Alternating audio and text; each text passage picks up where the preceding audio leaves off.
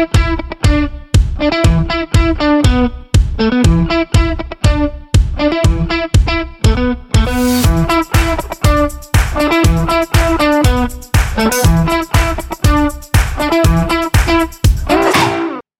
2020, and that's election season. That means it's time to start looking at some of the new laws and regulations that are going to pertain to the cannabis industry. And as we know, more and more states are progressing towards adult use or recreational use marijuana. One of the things that's often overlooked is the progression of the medical states that are coming online. In actuality, there's more states, there's 33 states within the union that have some form of medical law versus 11 states, and counting DC, that have a recreational law. So clearly, the impetus is, is more for medical or for states to, be, to take on and adopt medical laws and then are transitioning into recreational laws. But what are the differences? We've talked previously about recreational laws and the recreational market and how that pertains to consumers and some of the factors they want to consider as they start looking at legislative efforts. What factors go into the medical law? Because what we're seeing is vast differences between medical states and recreational states. While recreational states seem to be consistent in terms of their programs, that's quite the contrary when we start looking at medical states. Welcome, everyone. This is Pot Talk, and today we're going to talk about the medical application of cannabis laws within various states and that movement as it progresses across the state. And to help us with that, we have a good friend, Matt. Matt's joined us again. He's a great host. Thank you. Thank the, you. Happy the, the wisest man in the cannabis industry. Uh, Matt comes from an extensive background in cannabis. He was a manager for the, the 502 campaign in Washington State to legalize adult use cannabis in Washington State. He's also helped launch multiple recreational businesses within Washington State.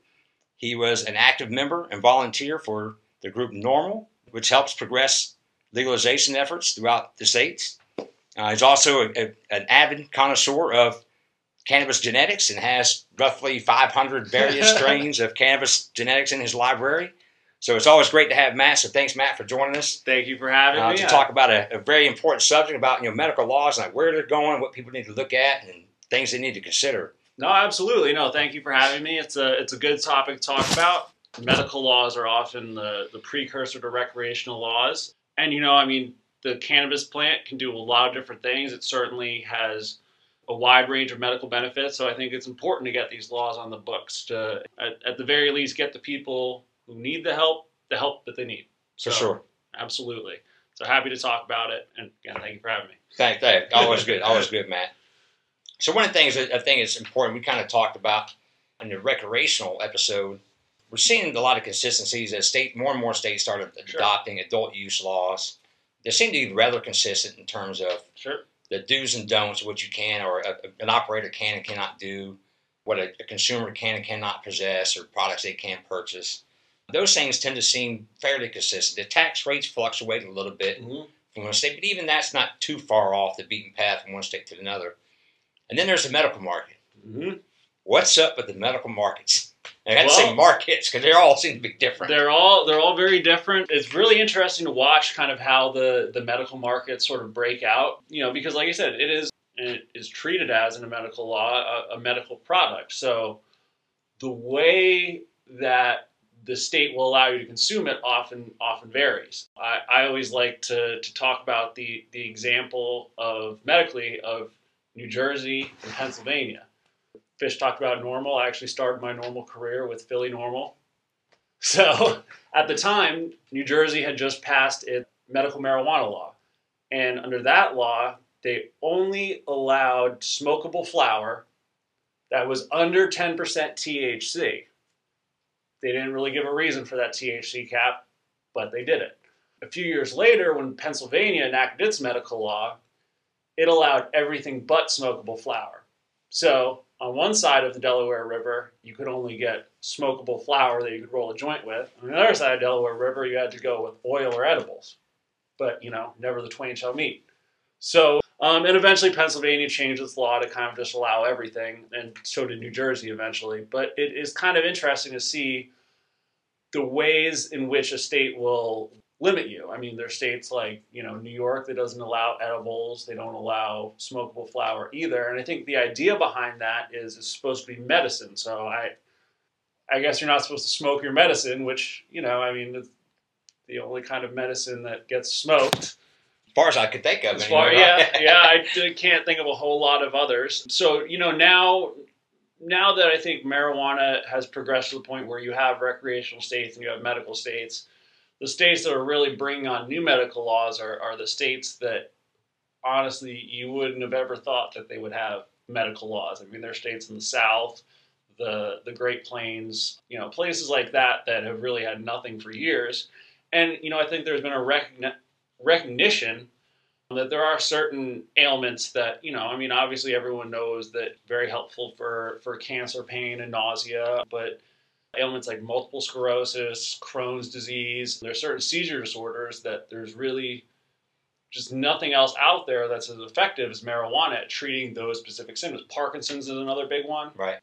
So those states are recognizing that there's a real medical need for it, but maybe they don't want to give approval to people to necessarily buy flower. So they'll allow, you know, sort of tinctures or real kind of standardized medical products as close as they can in their minds wrap around the, the pharmaceutical industry, the better. Without people having fun.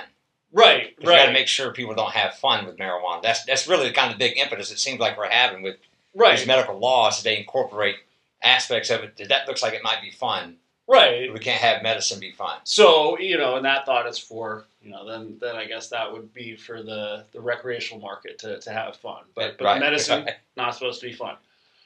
But you know, I, I it, it does it, it does create a, a new opportunity for them to see that you know this this thing does have benefit, and maybe it doesn't have the negative effect on society that we think it has. I mean, you know, Fish, you have here a, a list of the states this year that are considering medical marijuana laws, and they're Idaho, Mississippi, Nebraska, South Dakota, and Alabama. Right. A lot of places you wouldn't even think. You would not would consider. never; those wouldn't be the first five that I would think. That's of. right. Right. Um, so you know, I think it's important, just maybe in the the minds and perceptions of folk, to to be able to have these medical laws on the books and see, okay, well, this is working in other places. Why can't it work here? And one thing I could definitely speak to as a former or as a medical patient here in Washington State, I got my medical card uh, about five years ago. I'll say, uh, it, it, when I before I got it, I was very intimidated by what I thought the process would be to go get a license, to get a, a medical card. Yep. And then with it, I wasn't really aware of what that meant for me as a new patient, if you will. Right. Uh, what did that mean? I can go do? Where can I go? Like that, that wasn't described. It wasn't explained to me. Uh, and even though now that you know, being a, a in the cannabis industry, I see that same thing happen to a lot of folks, and you know, especially in East Coast states, Mm-hmm. uh, they don't know. They, they live in a state that has a medical law, Yeah. but they're really not aware of what that means for them. What can they do with that? Sure, sure. No, I, I encounter this a lot. You know, um, a lot of my family is, is lives throughout the Northeast, and as they've gotten their laws over the past few years, um, there really is this this cloud of mystery over it. And I mean, I tell them sometimes it's as simple as as literally typing it into Google. You know, what? How do I get a medical card? And you know, I mean, the process is relatively simple. I mean, you, there are certain doctors that that will evaluate patients, you know, based on on a. I mean, you have to have a medical history of one of these ailments, and then they'll evaluate you, and they will write a recommendation. Some states call it a prescription. Some states call it a prescription. Some states call it a recommendation, and there's that's a a debate back and forth within the medical community. But either way, you get your recommendation or prescription for marijuana, and then, I mean, some states will have you register with the Department of Health, and you'll get a card, and now you can go to the dispensary. You know, Let's speak to that because that's probably I know we talked about in the, the recreational market episode about who kind of regulates right? these markets and, and these recreational states, like here in Washington State, they call it the Washington State Liquor and Cannabis Board. Yep. Not dissimilar from most states. It's whether it's the exact same name. It's generally Mhm. the wh- whoever's monitoring or regulating alcohol within that state Mhm. tends to be picking up the cannabis component Yep. as well. Uh, but who's doing it for the medical side? Well, for the medical side, it's more often than not the Department of Health. Um, that will regulate it, and you know they'll they'll have oversight over it. Now they're obviously going to have a different approach to their regulation than you know, say a, a liquor board or Department of Revenue type of authority. Yeah, because the liquor board's an enforcement. They have they have Right. an enforcement branch with them Yep. that we don't see in Department of Health Sure. agencies. Sure, you know, and I, I think that's good too because there there still is, you know, we know that there is benefit to, to cannabis for certain health conditions, but there is a, a definite lack of research out there on how exactly it helps certain conditions, and that is ninety nine percent having to do with the fact that the government has never bothered to research it. Right. But the Department of Health is actually very curious about this in a lot of different states. So they want to monitor it and see essentially what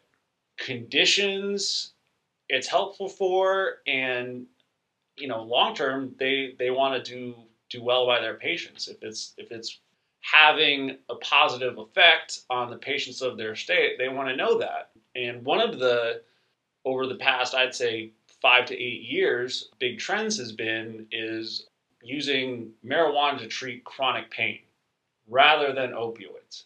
Because obviously you know most of us are pretty familiar with the fact there was a pretty big opioid epidemic over the past Couple And- decades, right? yeah, Two couple decades, probably, decades. yeah.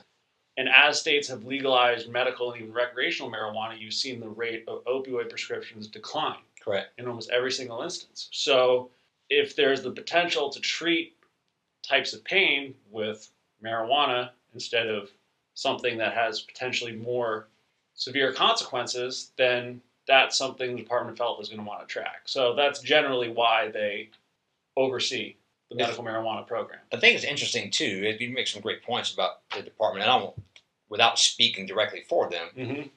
their their interest is, I agree, as you as you point out, for the patient, you know, Yeah. patient care, or person's care, if you will, their Yeah. well being. Yeah. Versus, let's say, like the alcohol and liquor cannabis board, they're certainly worried about public safety and public health for sure, but of it's not their charter No, to be concerned about public health as a model, if you will. I mean, their job is the enforcement of the regulations. absolutely. And probably you can argue more so for the economic interest of the state versus the health interest of the state. Oh, for sure. I mean, there are certain states, I believe uh, Colorado's is regulated by the Department of Revenue. I mean, what does that tell you their prime concern is? Hmm. Right? What do we want? I know. Uh, whereas in medical, in a medical setting, the tax revenue isn't typically the prime motivator. It's typically a, a public health benefit. A lot of states don't even have a tax system for their medical law. No, a lot don't. You know, in Washington State, if you're a medical patient and you have a medical card, you know, you don't have to pay the sales tax at stores. Right. Because it's medicine. So that's kind of at least where they're more often than not coming from when regulating with the Department of Health. What kind of notable restrictions, if anything, are we seeing that are somewhat dominant, or prevailing amongst mo- most of these medical states versus, Um, say, like a recreational component? Well, the two main two main restrictions that you most often see when when your state is coming up with a medical law is the types of products they allow, and I alluded to that a bit earlier. Right. Um, but also the number of dispensaries. Typically, especially states in, in really the Northeast and the South, will put pretty severe restrictions on the number of places where you can get your medical marijuana from. Right. Like, you know, I talked about New Jersey, that they started out with three. Now, they have since realized that three is not enough to cover the entire state of New Jersey, but, you know, they, they started small and then they gradually went bigger. The state of New York has 40, which is not enough to cover the state of New York, but they allow for delivery, home delivery. Now, they So- are limited to 40 dispensaries? Is that kind of the By laws? law, yes. Okay. They're limited to 40 right now. And they've actually, as of last month, just reached their 40th, so I'm sure they'll probably expand that soon because, In the entire state. yeah, I, I grew up in New York, so I don't understand how that Right. even works. But those are the two typical restrictions that you'll see, um, especially if your state, like I said, likely if your state hasn't legalized medical marijuana yet, they're not Oregon, California, Hawaii, anything like that. So they're going to restrict. Right. Yeah, we're definitely seeing that. That's you're right there. What we see versus you know, the the West Coast, left coast, Yep. versus the East Coast medical states Mhm. uh, is, is certainly some differences in terms of you know, permit issuance. For sure. For example, as you mentioned, like Washington State and Oregon, uh, even I don't know about California, but Washington State and Oregon, you didn't have to have a permit per se to go open up a dispensary No. No, to you- grow. No, you did not. No, California did not either. Very, very much kind of a wild west kind of feel versus, say, on the East Coast, for example, as you mentioned, there was a, a restriction on the number of permits out there. Right. And you know, from a sort of business standpoint, when you have those two different kind of systems, you know, like the West Coast was very open market, so almost anybody could get into, you know, starting a some form of a medical business.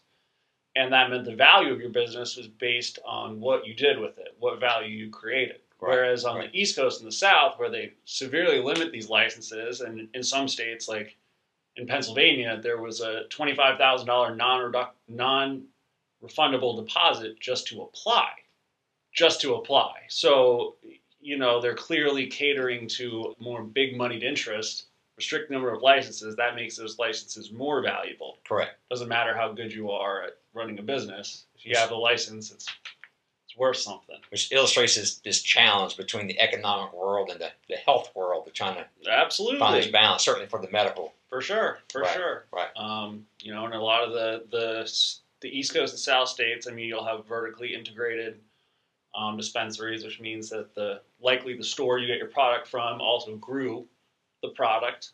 Less less competition, but you know, still some. So it, it's a it's an evolving process still, but it's certainly a different model than we've seen out west. Not to say it's better or worse. Right, right. Yeah. It brings up a great point in terms of, I think, as people look at their state's laws, you mentioned these five states are looking to add medical laws this year. We only mentioned these specific five states because they have nothing right now, Nothing.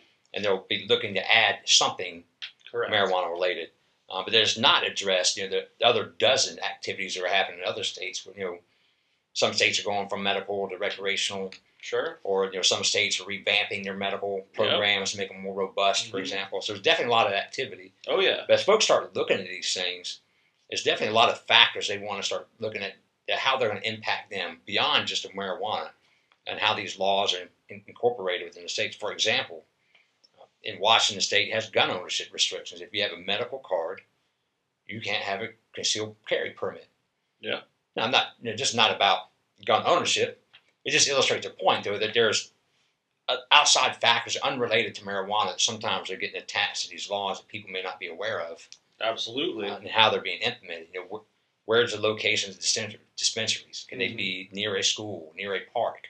Hmm And a lot of these medical program or medical laws don't really address those types of things per se. No, no, they don't. You know, typically when laws like the Alabama law, and I, I don't mean to, to harp on them because their law actually isn't really that bad, but you know, that's created through the state legislature, just like Louisiana's was, which is more problematic. And the state legislature doesn't necessarily know how the supply chain of marijuana works.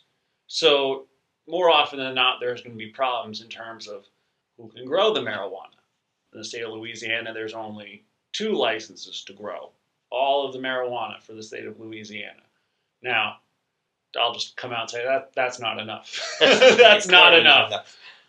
So you know they, they may they may not get off to the smoothest start in some cases, but you know it's important nonetheless that they do get off to some kind of start because you know at the end of the day there are there's certainly people that want to use marijuana for you know enjoyment purposes, alternative to alcohol, alternative to opioids, alternative to anxiety medication. All that stuff is is all valid and good, but you know there's really an element of this in medical where there's people that have very serious ailments that really it's literally a matter of life and death. So That's true. it's important that those people get access to to this product and actually what what really brought this about, especially in the South, is you are actually seeing people moving to other states. That is true. And that's why, like, an Alabama and a Mississippi is now considering a medical marijuana law because they had so many of their residents move to places like Colorado, California, Especially, Washington. yeah, especially parents with young children Right. who have you know some sort of uh, the medical factor that need the cannabis is going to serve their need. Yeah. Yeah. There's there's seizure disorders. There's Yeah. certain um, certain forms of autism that it it like I said, it's literally a matter of, of life and death. And if your child is ill like that, I mean, you're going to do whatever it takes. You move. You move. That's right. So Let's, let's shift topics a little bit. Can we talk about some of the, the regulations and some of the factors people want to consider as they look at their potentially medical marijuana laws being incorporated within their state? Let's look at some of the, the opportunities that go along with that. sure. Uh, what opportunities do we see inherent with a lot of these basic opportunities inherent with these medical programs? Right. Well, I mean, there's You mentioned growing. growing, obviously. Uh, you know, I think people think growing. How do I grow? Sure. I mean, the, the most obviously someone is going to have to to grow the marijuana to to supply it to the patients. Um, so typically, there's something known as a caregiver, which is is sort of someone who's licensed to grow the cannabis for a patient or a small group of patients. So, for example, you're a caregiver. Mm-hmm. I'm a patient. Right. What's our relationship?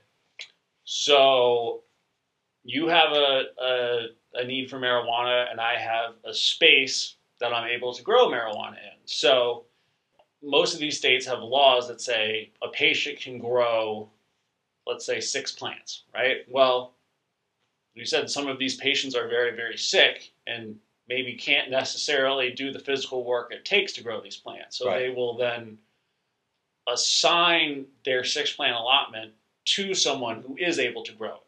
And then that caregiver returns the finished product to the patient when it's done being grown. And that's what a lot of what we saw here on the West Yes. Coast is that, that caregiver program Yes. versus this kind of business more like model we're seeing develop pop up on the kind of the East Coast. Yes, on the on the East Coast and the South, they're trying to have a little bit more, a little more gatekeepers in terms of who can produce the medicine. Um, so that's where you'll see the limited number of licenses. Um, some states will specifically require them to be vertically integrated, so you have to do everything from the growing to the processing to the packaging to the selling. And while that can be a good business opportunity too, you have to have a little bit larger bank account to play in that world. True, true. Um, but you know, there there's all kinds of just in the general.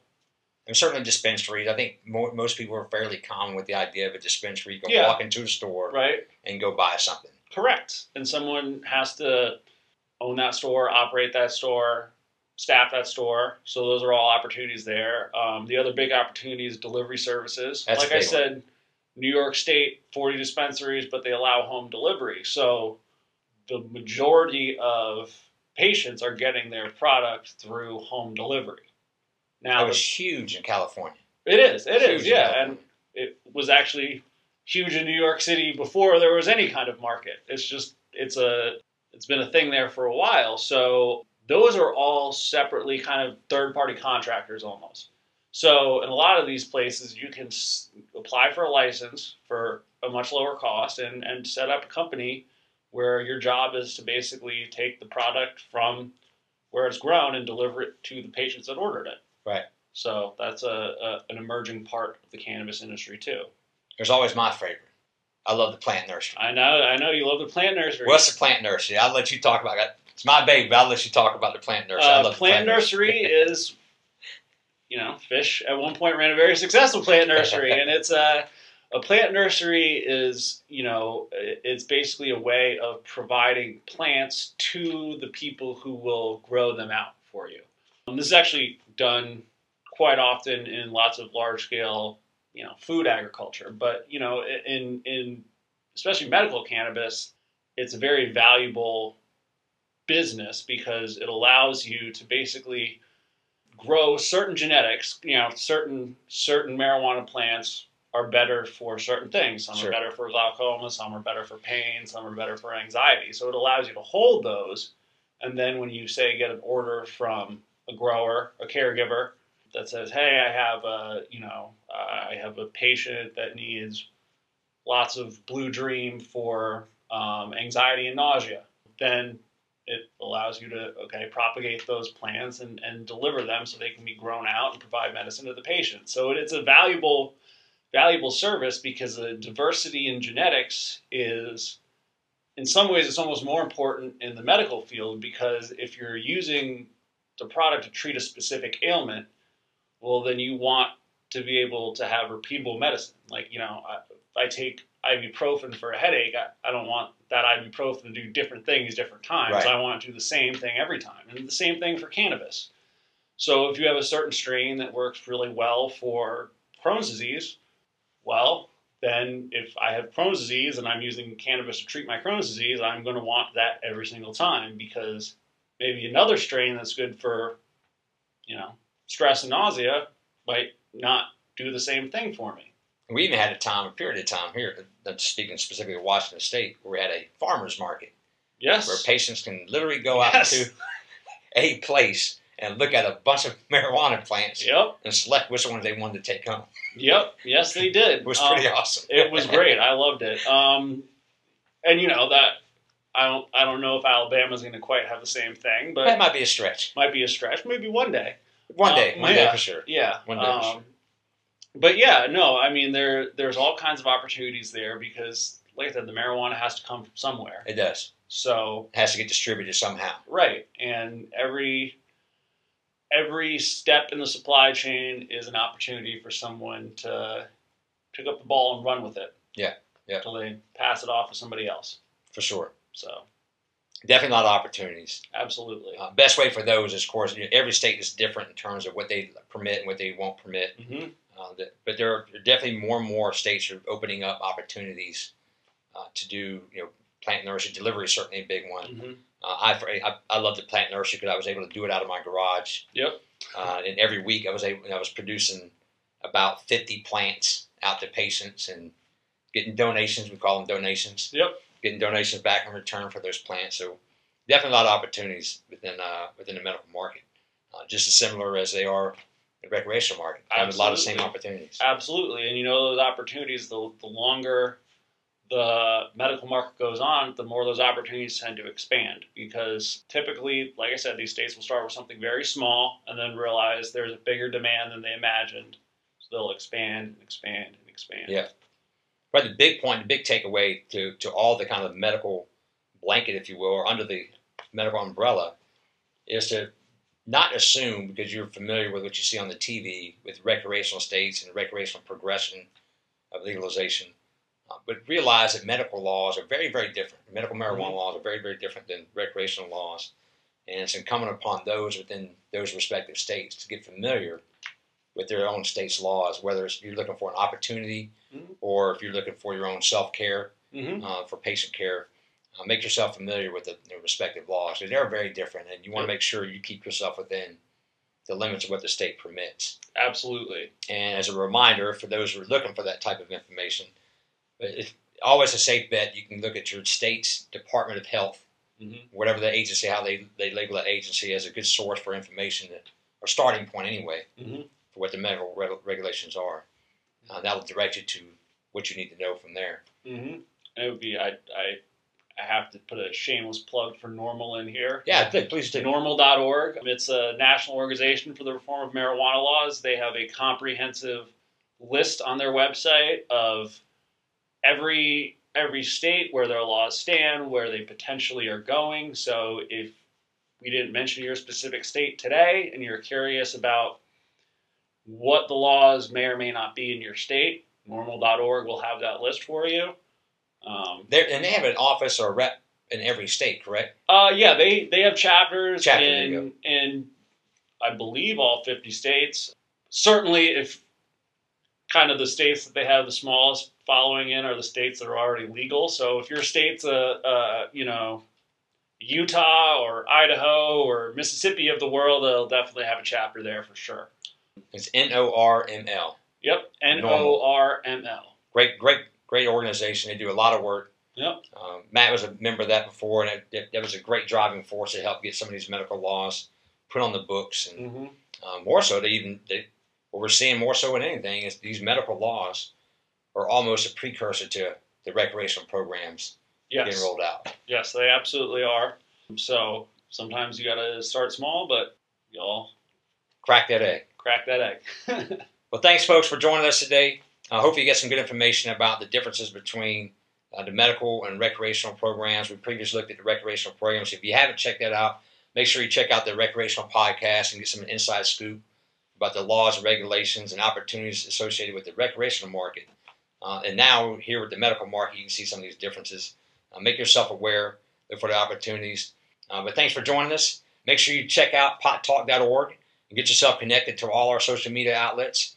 Uh, we have a number of library videos on Facebook and on and a lot of good information on our YouTube channel as well. So make sure you get yourself connected to that and check out all the past episodes and look for the future episodes as well. Thanks, Matt, for joining us Thanks for having me. uh, and your brilliant mind. And it's always always a pleasure. Appreciate everyone. Love you guys. Peace.